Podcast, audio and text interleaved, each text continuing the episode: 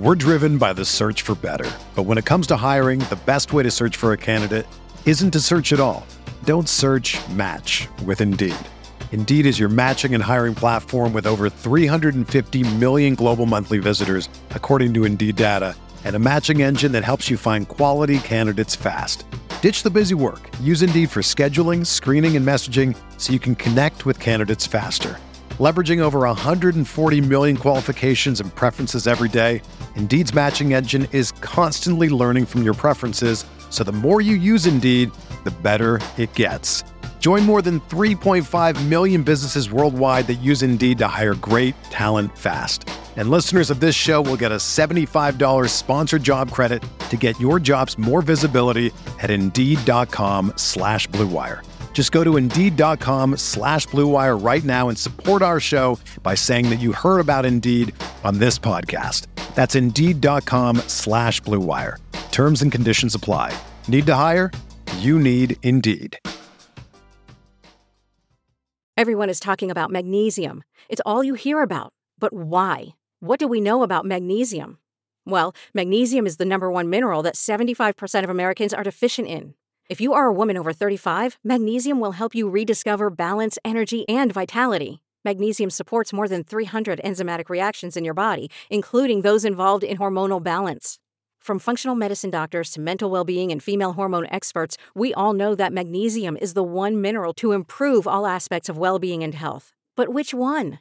Magnesium Breakthrough from Bioptimizers, the trusted choice recommended by leading experts with seven best absorbed forms of magnesium to ensure your body receives the support it needs for overall well being. Go to bioptimizers.com slash balance today and use code BALANCE10 for 10% off. Support your journey to wellness at B-I-O-P-T-I-M-I-Z-E-R-S dot com forward slash balance. Magnesium Breakthrough from Bioptimizers, your foundation to optimal health and vitality. We are breaking down all aspects of Yankee baseball. This is the Bronx Pinstripe Show with your hosts, Andrew Rotondi and Scott Reinen. Let's go.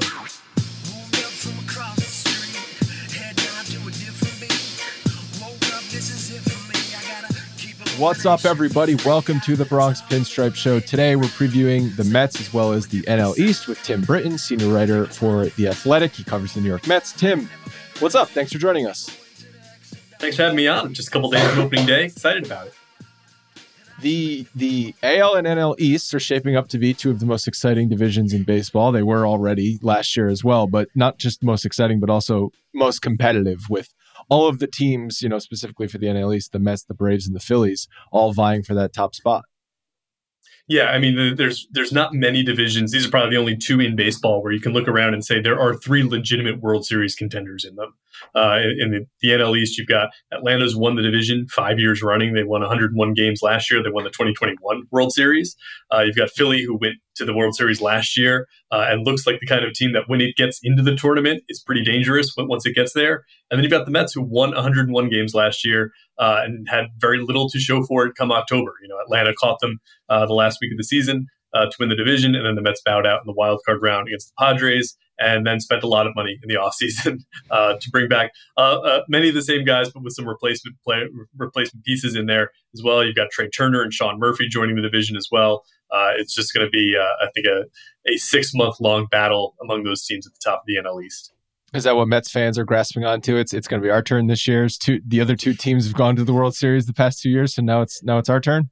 I mean, you look at the last three full 162 game seasons. you've had the Nationals win the World Series, oh, Atlanta right. win the World Series, and, and, Philly go to the World Series. So this, you know, you, if you get a full season, the NL East usually usually wins out in the end. It seems. I got to be honest with you, the 2019 season seems like a lifetime ago. it is. It is. I mean, ask Nationals fans, right? Like, yeah. For sure. I don't even know if we're going to be spending a minute on them in this pod. But what the Mets did this offseason, you know, obviously as Yankees fans and as a Yankees podcast, um, we we like to just keep tabs with the Mets. And I'm not one of those Yankees fans that thinks everything the Mets do is is awful, and I'm not like necessarily a Mets hater. I found just Steve Cohen to be fascinating and how he's operating to be fascinating, and the fact that they have just spent so much and so much and so much. And I know the Correa thing didn't work out. I actually think that might be a blessing in disguise for the Mets. But uh, just like, what's your take on how he has been operating on just, we're just going to keep spending and we're not going to care what anyone else is, is saying? Yeah, I mean, it was a really interesting conversation kind of before the offseason of, of what would Steve Cohen do because they had uh, obviously a very good team last year, but to bring back most of the same players was going to take a significant investment above and beyond what last year's payroll was. So Cohen had told the New York Post late last season that, you know, I think you can build a pretty good team for $300 million. And he had done that in 2022. But it was not going to be easy to do that for the 2023 Mets. And that's why their payroll is so much higher this year than it was last year. In order to to bring back Edwin Diaz, you have to pay him more. In order to bring back Brandon Nimmo, you have to pay him more. In order to uh, you know to to replace Jacob Degrom at the top of the rotation, you have to pay more for either him or someone like Justin Verlander. Uh, and so Cohen has has kind of harped on this idea that this is the short term plan. You know, it's kind of like what the Dodgers did when Guggenheim Partners came in and owned them last decade. Spend a lot in the short term, build up the farm system, uh, and hopefully you know the next you know by the time these contracts are running out four and five years from now uh, you have better replacements younger players who can come in and you can pay uh, more reasonable salaries to without needing to go to the open market. You know we'll see if that lasts if that works out you've got to develop the players. Uh, it doesn't always work out that way uh, but it's really nice when your plan b is the richest owner in the sport it only seems like the Braves are able to keep their young talent intact for somehow less money every year. But yeah, no, that's why I liked what they did. I liked pivoting from DeGrom to Verlander because of that short term commitment to Verlander. And if you're just looking at it in a vacuum on who's going to be a better pitcher uh, in the next year or two, it's it's frankly a, a coin flip, right? Like DeGrom has more health concerns than Verlander, even though he he recently had surgery. But he's been one of the most durable pitchers in history. So as far as like what this Mets team needed, it, it made a lot of sense to me. But DeGrom was he was the Met. He was he was the number one. You know, he was the face of the Mets, uh, in in my opinion. You know, maybe Pete Alonso in more recent years, but Degrom was the face of the Mets, and and to let him walk, I thought took some balls. And and um, was that decision met with um, with any hate among fans?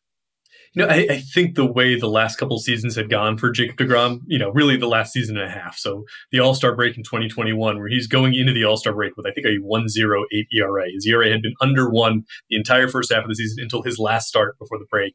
Uh, and then doesn't pitch again the rest of that season, misses the first four months of 2022, comes back and, and doesn't look quite like, you know, quite like the dominant one ERA kind of ace that he had been uh, the year before. I think that kind of prepared some fans. You know that this was not Jacob Degrom leaving after the second of two consecutive Cy Young awards. Uh, this wasn't Jacob Degrom leaving after uh, you know excelling in the postseason the way he had in 2015. Uh, this was Jacob Degrom looking somewhat diminished at the end of last season, uh, and then being replaced by a guy who just won the American League Cy Young award. I do think you know if you ask 30 Major League Baseball teams in a vacuum, you can have Justin Verlander for two years or Jacob DeGrom for five at those numbers. I think most of them would take Verlander. Uh, the Mets did have to factor in that this is a, a generational player for your franchise and, and probably, yeah. you know, depending on how you feel about Doc Gooden, the second or third best pitcher in franchise history and what value yeah. do you place on that?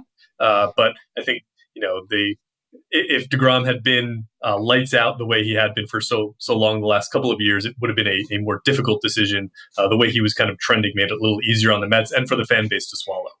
And what has the vibe been after the Carlos Correa thing just fell apart? Yeah, I mean, I, I think uh, it was a, a very weird offseason for that with that that it happened to. It wasn't just the Mets. I you know I I feel like the Giants were kind of vindicated by it also falling apart with the Mets. Yeah. Um, you know, Steve Cohen had come out and said, you know, I feel like this is the final piece. Uh, and when you say that, and the, the guy, you don't land the guy, and then you don't go out and get another final piece, uh, it kind of it feels like an open parenthesis uh, without being closed. And and we'll see how that uh, how that goes across the rest of the season, how that transpires for them, because the offense does feel at times when you look at it like it might be that one more middle of bat middle of the order bat short, especially when you compare it to Philadelphia and Atlanta. So uh, you know, I, I think like you said, it might be best long term for the Mets that, that this fell through with Correa. You know, they've still got the chance to sign other free agents uh, in other winters. But for the 2023 Mets, you'd probably rather have Carlos Correa than not. Do you believe in karma at all? depends who I'm talking to, you know. I just felt like I've said this before uh, with how Carlos Correa handled the whole Astros cheating scandal. A little bit of karma on what he went through this offseason. And I know he's still a great player. I'm not diminishing that. And he ended up signing for a lot of money in Minnesota. Still, he, he's not struggling, but uh, just just the two massive contracts that fell through. So a little part of me took joy in that. So the the Edwin Diaz injury, I think, is obviously a, a massive blow to the Mets. Uh, he was going to be leading the bullpen, and I'm looking up and down that bullpen. I'm like, how the hell are they going to replace that? You can't replace Edwin Diaz there, but uh, you know, I know there's Adam Ottavino and old friend David Robertson in the bullpen, but how are they going to replace those innings from Diaz? Yeah, I mean, the the really hard thing is even Edwin Diaz in 2023 was unlikely to be as good as 2022 Edwin Diaz because that's that's kind of the standard that he had set uh, for himself last season. So it's going to be a large drop off. Uh, I think you know you look at the, the three guys they've talked about are, are Robertson, Ottavino, uh, and lefty Brooks Raley. They could kind of go with matchups where it's if it's a bunch of tough righties, it's Ottavino. If it's a bunch of tough lefties, it's Raley. If it's a mix, it's Robertson because he's got reverse splits. I think in the end, it probably ends up being Robertson more often than not. He's got the most closing experience of the three. He's got closing experience in New York. He's got closing experience in New York, replacing a closer who was really, really good. So uh, if you're drawing up kind of your ideal candidate to step in in this role, it's someone who looks at least historically like David Robertson. You could be worried about the actual performance and, and how his season went last year, where he got off to a, an excellent start with the Cubs and kind of faded down the stretch with Philadelphia. You know, the, walk rate jumped up a little bit uh, during his time with the Phillies. It's always been a little bit elevated. So, you know, we'll see how that goes. But in terms of, you know, you're not going to get a Diaz caliber reliever to replace him either within your own bullpen or even in July. But the Mets can feel like they've built enough depth to get by uh, for the time being.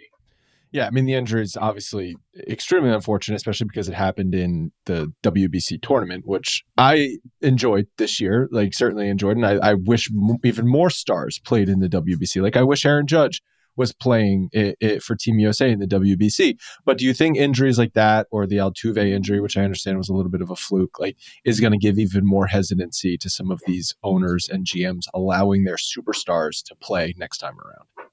I mean, I think it really comes down to how the players feel because there are, you know, the, the players kind of get to make the decision. The team can kind of frown upon it from afar. Uh, but unless there is an, an, injury going on, like the, the, Mets had with Starling Marte, Starling Marte wanted to play for the Dominican Republic, but because he was coming off offseason surgery, the Mets kind of nudge him more than they could uh, a player who had had a, a fully healthy offseason.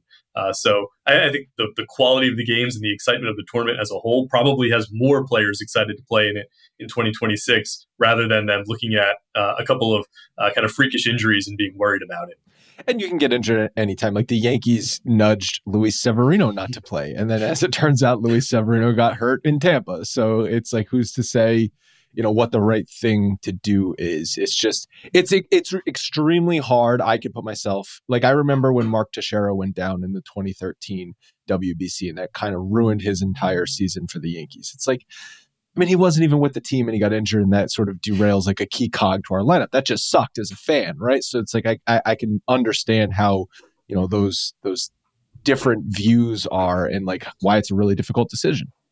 Yeah, you, you, see it from both sides. That if, if you're a player and the, the, chance to suit up with you know your nation's name across your chest, you don't get to do that very often, uh, and especially for guys who are are not from the U.S. originally and get to play for their home countries in front of raucous atmospheres. You know, the Marlins Park does not look like uh, or sound like it did in WBC uh, no. in in June when the Mets come to visit for a three game series. Uh, so to, to, play in that atmosphere uh, is, is awesome for them. Uh, and, and to play for their home country. Uh, and then for fans, you know, as, as, you know, if you grew up a, a Mets fan, a Yankees fan, a, a Cardinals fan, uh, you're just thinking like, I don't care about this. I just the, the World Series is what matters, right? Uh, and and players don't always feel the same way.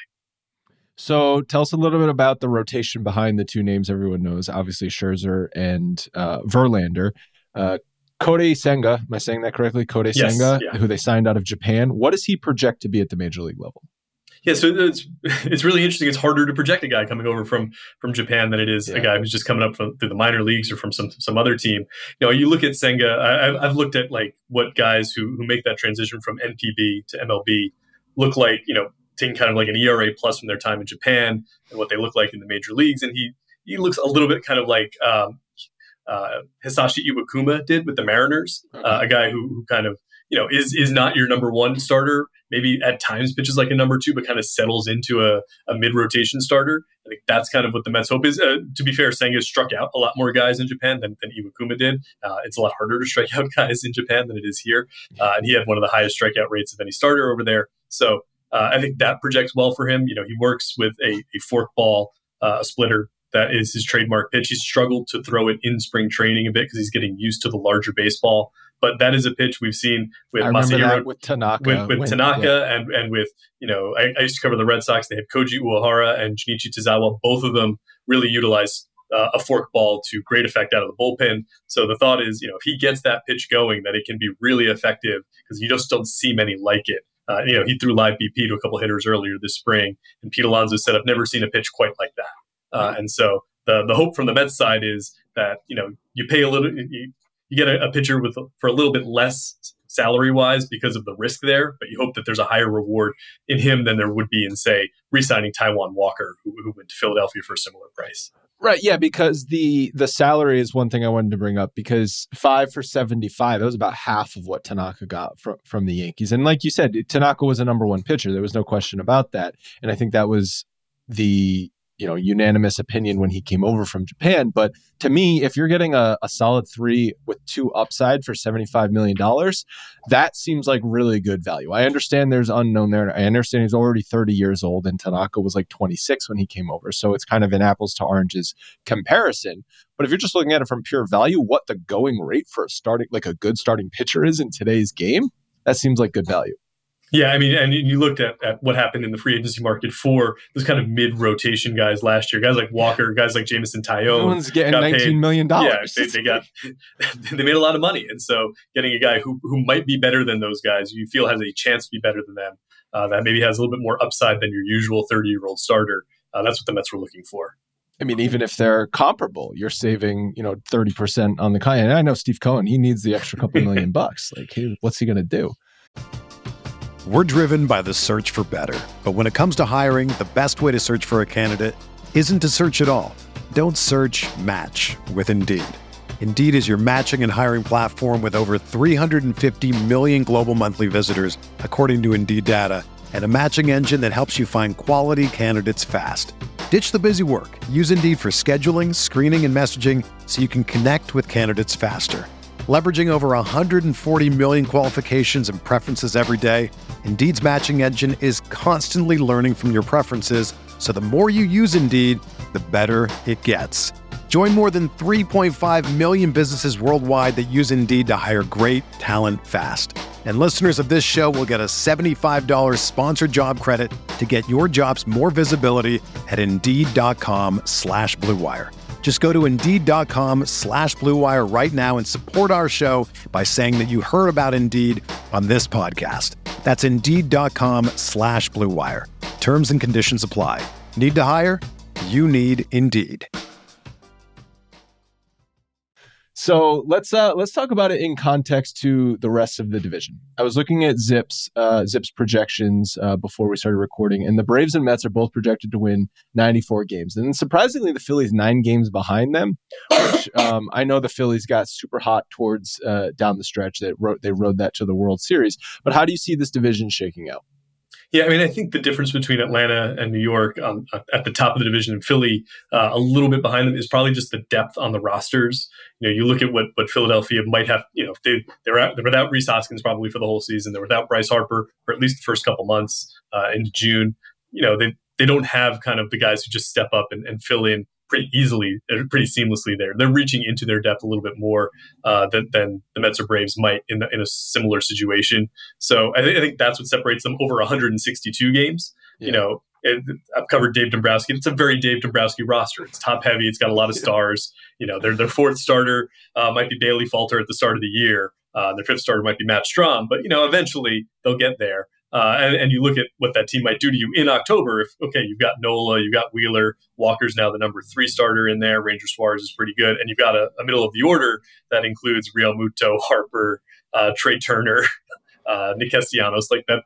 Yeah, you see why that's a Kyle Schwarber. Like that's that's a really good lineup that's tough to get out. Uh, and so I think that's that's what makes Philadelphia probably more dangerous in October than they are April to September. Of course, you know they could come out and win 100 games. I don't think it would surprise anyone uh, if they went out and did that. I just look at it. Atlanta is to me is the team in the division it has the most answers to whatever questions the season's going to bring up. Like if if they have problems in their rotation, okay, they've got Mike Soroka who almost won Rookie of the Year in 2019. Uh, they've got Ian Anderson uh, who was a postseason hero for them in 2021. Uh, you know their their bullpen. They've got a couple different possible answers, like Nick Anderson, a guy who was really good for the Rays a couple years ago, is, is starting off in AAA for them, uh, and you know, you look at what their roster did last year. Sure, Michael Harris II might not be quite as good as he was after he got called up last year and won Rookie of the Year, but Ronald Acuna Jr. is probably going to be better, and, and Matt Olson's probably going to be better. And and though they lost Dansby Swanson, they bring in Sean Murphy, a guy who, if you've ever looked at his home road splits, is probably going to be a lot better away from the Oakland Coliseum than he was playing there. So uh, that that that's what separates them. I think from I, I, mean I'd pick Atlanta to win probably any division in baseball. Uh, so that's exactly what I was going to say. So I I was reading something that said that they believe that the Braves roster has the highest floor of any contender in Major League Baseball. Doesn't mean they're going to be the best team, but just that having the highest floor, especially going into a long season, can can you know be the differentiating factor between winning a division. But now more so than ever, the Phillies have proved this. The National proved this a couple years ago. Many teams have proven this. You just got to get in the tournament, and the tournament's now expanded. The regular season now is going to be even more with the balanced schedule. I think. Um, going to be benefiting some teams like the Mets and the Yankees and teams in these tough divisions that uh, can beat up on some of these other divisions a little bit more than having to play 19 times against the Phillies, 19 times against against the Braves. So it's just about getting in the tournament. And whether you like that or not, like that's not what I'm, I'm, sort of getting at. Like fans, I you know, it goes back and forth. Like, oh, baseball should should be like how it was the old way. It's like you got to win your division or else you don't get into the playoffs because it's 162 games. But really, like you see these these rosters, you're like, yeah, I could see how that could be a really tough out in a five or seven game series. Yeah, it's really interesting how the playoffs worked out in that expanded format the first season because in the American League you had pretty much chalk. You know, I think Seattle upset uh, Toronto in the, the wild card series, but otherwise, the home the team that home home field advantage won each series there. Well, in the National League, it was the opposite of that. You had the six seed beating the five seed in the, in the NLCS, uh, and a lot of chaos over there. So you can see both ways it can go. I, I don't, you know, it used to be that you'd worry sometimes that some general managers would look at that last wild card and say, you know, why are we going to try to push our, our chips into the table just to play one game against a really good team on the road, you know, to, to play one game at Dodger Stadium or something right. like that. But now that you've got a three game series, uh, it, it, probably uh, incentivizes some teams to, to try to, to win that 87th, 88th game a little bit more than it used to. And then the argument that we were so graciously uh, um, got to witness as the owners and the players were fighting to get back onto the field after the the COVID season is that the expanded playoffs allows more markets to be in it in September. And even if you're vi- you're fighting for the last wild card spot to go play at Dodger Stadium, if you're playing meaningful baseball games throughout the month of September, that's that's valuable to a franchise. Yeah, and I, I think what you want to see, you know, so many teams have made the decision over the last decade that like there's no difference between going 75 and 87 and 55 and 107, right. uh, and and to me, there's still a pretty large gap there. Uh, and that, you know, now if you're looking at your team and you think, you know, we might only win 75 games, but, you know, if we do, if, if a couple things break our way, if we add one big piece, then maybe we're winning 84 games and that might be enough to get us in. You hope that's how that's how teams look at it. I'm not sold that that is how they're going to look at it, but you hope that that's that's what drives them more. I guess the the counter argument there, like you pointed the Astros and how they tanked for basically most of the decade, and then all of a sudden their roster was filled with these young these young superstars, and and they won. I think they lost, excuse me, a couple times, well over hundred games, if I'm not if I'm not wrong. Yeah, I think and they so, lost 106 or more three yeah. straight years. And so for for them, they clearly had a plan, and that plan was tank. Yeah, so it, it's and we'll see how it plays out for other teams. Like the Tigers have tried that and it hasn't worked out. Uh, yeah, the, the, the, the, Pirates team. are still in the midst of it. You know, like the Orioles are on what year six of the rebuild. But they had a really positive jump forward last year. Yeah, and, so and, we'll see if you know, like that was kind of what Houston did in I think 2015, the year they first made the playoffs. Yeah, uh, was was get up above 500 and then see where it goes. The the thing is, Houston reinvested in that roster at that point. You know, they ran super low payrolls for a while. Yeah. When the roster got good, you know, they were bringing in uh, Josh Reddick and Carlos Beltran and uh, some other free agents. Verlander at the deadline to yeah. you know paying him a, a boatload of money. And and the same, you know, when the Cubs took their step back, they you know they they started signing Jon Lester and guys like that to big money deals. We haven't seen the Orioles get to that point. You know, with, with some other teams, uh, Pittsburgh and Detroit you know, are they going to spend that amount of money to keep a good core if and when that core arrives? A couple more things I want to touch on before we wrap up. Do you think Steve Cohen is conscious of like headlines in New York and, and competing with the Yankees for headlines? Uh, I think he he's a PR conscious guy. Uh, yeah. you, you, don't get to his point. you don't get to where he is without knowing a little bit about what, what's going on uh, in terms of public relations. I don't think he's not. You know, the the prior ownership of the Wilpons was very conscious about it and, and kind of you know wanted the back page as often as possible. Tried to tried to tried to win the back page in a way that I think Cohen believes it'll, it'll probably happen more organically for him than it ever did for the Wilpons. Well, do you think he's as obsessed with it as George Steinbrenner was? Uh, no, I, I, don't know that anyone could be. Really. No one, like, because Hal that... Steinbrenner clearly is not right. Like right. I'm not saying Hal Steinbrenner doesn't want to be the number one team in in the city. Like I'm not naive. Of course he does, and he wants there to be good press about the Yankees. He wants better press than the Mets. But I think it's it's much more. We're just going to be running a stable organization that's got a good business model. And yes, we want to win the World Series, but we also want want to be mindful of you know how much money we're making or losing every year. So yeah, that, that's something that that was curious how Cohen would act once he came in because he sort of gave me a little bit of Stein, George Steinbrenner vibes. Yeah, I mean, you, you talked. I, I, did a big story on him when he bought the team and talked to different people, and and they, they would say, you know, it's it's going to be like George Steinbrenner. Uh, we just don't know how he's going to respond to the losing because this was a guy who did not respond well to losing when it's his money in a hedge fund.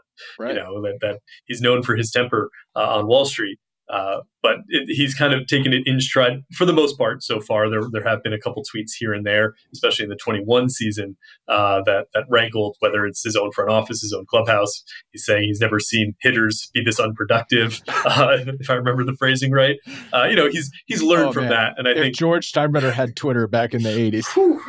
you know, I, I, I think it's funny how uh, because of the success the Yankees had really like the last 15 years of George's life, uh, there is this thought that he was always this best, the, the best owner you could be. Uh, and then you, you, go back mm-hmm. to what things were like for them nope. uh, in the 80s and early 90s. It was, you know, George Steinbrenner was, was far more an obstacle than a, than a, a uh, propelling yeah, force for them. I think uh, so. I'm about to be 35 years old. I grew up in the 90s. That was my team. That was my generation. I really don't remember at all the early 90s. So I've read and learned about it people don't acknowledge this enough. The only reason the Yankees dynasty was able to happen is because George was banned from baseball. okay. so it's yep. like let's not forget that fact. Did he do a lot of good things for the for the organization? Of course. But uh, yeah, that fact definitely remains. All right, last question for you. I've been asking everybody that we've been doing these preview episodes with, what new rule are you most looking forward to this year?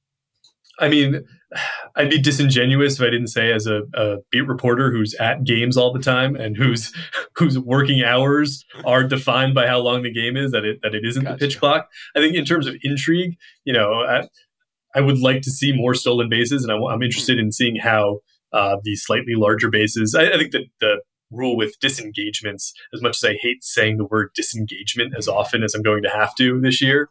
Uh, that that intrigues me the most to see if we do get more stolen bases because that's such a fun part of the game. You go back and watch a game from the 1980s, uh, and guys are running all over the place. That that is a fun way to play the sport, and we just haven't seen it a lot in the last years. Yeah, I was reading an article yesterday that said the year of the stolen base was was was the headline, and guys talking about yes the the larger base, but also the pitch clock is going to be a factor there too. To your point about speeding up the game, but just having that pitch clock in the pickoff attempt rules all sort of bubbling up to probably more stolen bases. I, I'm definitely most most excited about the pitch clock as well. Um, I'm a little, I have a little bit of tempered expectations for the shift. I don't know how much it's actually going to impact things. I'm kind of going to be in a wait and see mindset there. Yeah, I think you know some of the, the early research uh, before it was put into place didn't think it would it would have too much of an impact. In spring, it did have a little bit more than I expected, so I'm I'm intrigued by that to, as well to see how it goes. But you know, the pitch clock tells me when I'm getting, you know, it helps it helps me get home home earlier than otherwise. So I like that. Well, you don't like you don't like those three hour and fifty four minute three to two games with nineteen walks and five, you know, Four solo home runs is the only scoring. I covered a lot of Red Sox Yankees games in my life, so I, I, know those well. I know those too well. Absolutely. The the Sunday night four hour games were always the best. yes, and by best I mean the worst. Four four hour was nice. You could you could take four hours going into it. Yeah. All right, Tim. Thank you so much for joining us. This was a lot of fun. Uh, go check out uh, Tim on Twitter at Tim Britton. He covers the Mets, but also obviously baseball for the Athletic. Thank you so much. Thanks for having me. Anytime. Hey guys, thanks for listening to the Bronx Pinstripe Show. Make sure you find us on iTunes and subscribe so you can get all new episodes directly onto your phone. If you do like the show, we'd love for you to take a minute and give us a five star rating and review in iTunes. It really helps us out and allows us to create more shows. We're on Twitter at Bronx Pinstripes and the same on Facebook. You can always find us there talking Yankee baseball. Thanks again, guys, for your support. Really appreciate it, and go Yankees.